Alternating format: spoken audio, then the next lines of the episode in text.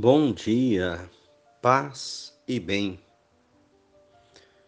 O Senhor esteja convosco, Ele está no meio de nós.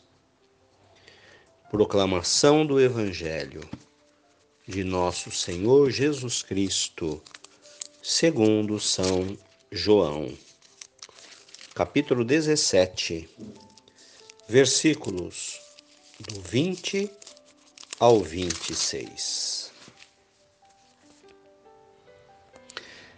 Eu não te peço apenas em favor dos meus apóstolos, mas em favor também daqueles que através deles vão acreditar em mim, por meio da palavra, para que todos sejam um como tu, Pai, estás em mim e eu em ti para que também eles estejam em nós, a fim de que o mundo acredite que tu me enviaste. Eu lhes tenho dado a glória que tu me destes, para que eles sejam um como nós somos um. E neles, e tu em mim, para que sejam aperfeiçoados na unidade, e para que o mundo reconheça que tu me enviaste e que amaste a eles como amastes a mim. Pai, eu quero que todos aqueles que me deste estejam comigo onde eu estiver, para que vejam a minha glória que tu me destes, pois me amastes antes da fundação do mundo. Pai justo, o mundo não te conheceu, mas eu te conheci e eles conheceram que tu me enviastes. E eu os levei a conhecer o teu nome, e continuarei a fazê-lo, para que esteja neles o amor com que me amastes, e eu esteja neles. Palavras da salvação. Glória a vós, Senhor. Nesta oração que Jesus faz pela igreja, pelos apóstolos,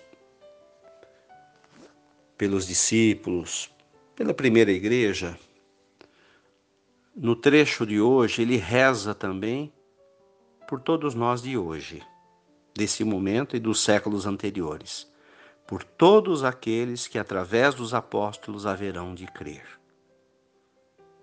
Eu te peço por eles. Então a oração de Jesus se estende por toda a igreja de todos os séculos, de todos os tempos.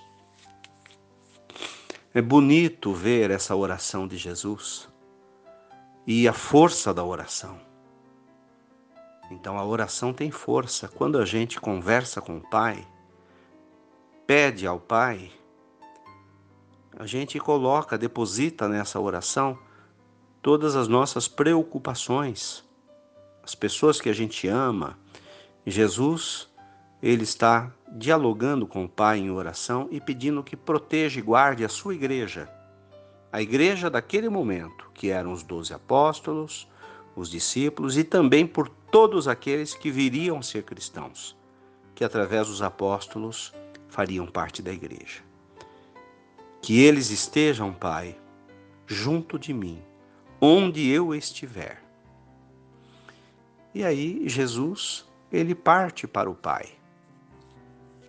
Conforme ele nos explica, eu vou para o Pai e vocês também irão. Então, ir para o Pai é a ressurreição. Na primeira leitura do dia de hoje, que não foi contemplado aqui, nesse momento, não foi anunciado, é Paulo sendo preso. E a grande questão da prisão dele era o anúncio que ele fazia da ressurreição. A ressurreição de Jesus e a nossa ressurreição após a morte. Paulo tenta explicar que ele é, sendo judeu do grupo dos fariseus, ele sempre pregou a ressurreição. mesmo quando não era cristão, quando era judeu apenas. E, e ele diz: olha, há um grupo forte de, de judeus, fariseus, que sempre acreditamos na ressurreição. Porém, havia um grupo dentro do judaísmo chamado de saduceus, que não acreditavam na ressurreição. Paulo aí está anunciando a ressurreição, ou seja, não tenho preocupação nenhuma que vocês me prendam, que vocês me matem, porque eu já sei que a minha vitória está garantida. Jesus vai me ressuscitar. Então a gente pode unir esses dois textos hoje, né? A primeira leitura, onde Paulo defende a ressurreição, a vida eterna, a vida após a morte, e Jesus garante para nós que onde ele está, nós iremos também estar com Deus. Só que a ressurreição da gente, ela é um processo.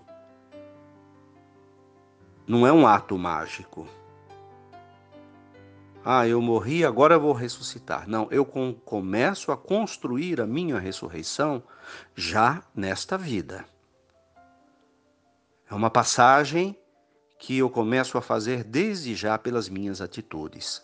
Ressuscitar hoje significa passar da tristeza para a alegria, superar a angústia, o mau humor, o pensamento negativo, pela esperança, pela confiança.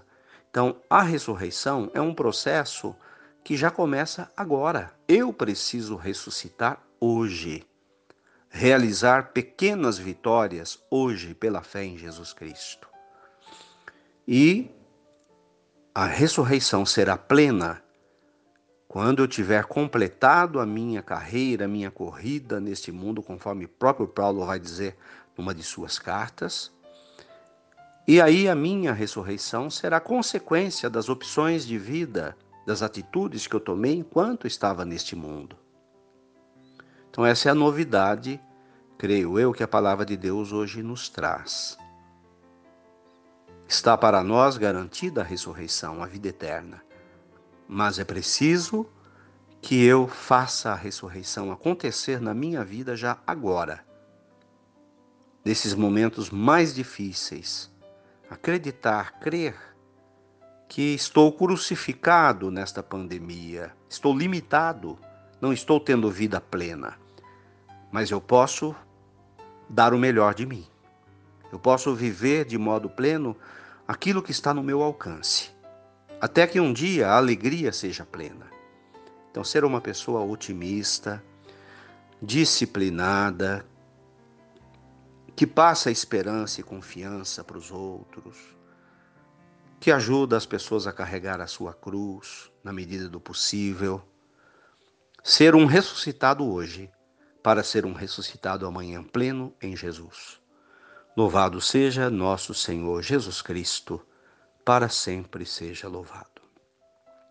Nossa Senhora, Mãe da Esperança, desenvolva dentro de nós o espírito do pensamento positivo, da alegria, da esperança, da vitória plena em Jesus. Ave Maria, cheia de graças, o Senhor é convosco. Bendita sois vós entre as mulheres. Bendito é o fruto do vosso ventre, Jesus. Santa Maria, Mãe de Deus, rogai por nós, pecadores, agora e na hora de nossa morte. Amém. Nossa Senhora da Esperança, rogai por nós. Dai-nos a bênção, ó Mãe querida, Nossa Senhora de Aparecida. Mantenhamos acesa a chama da nossa fé. Abraço fraterno.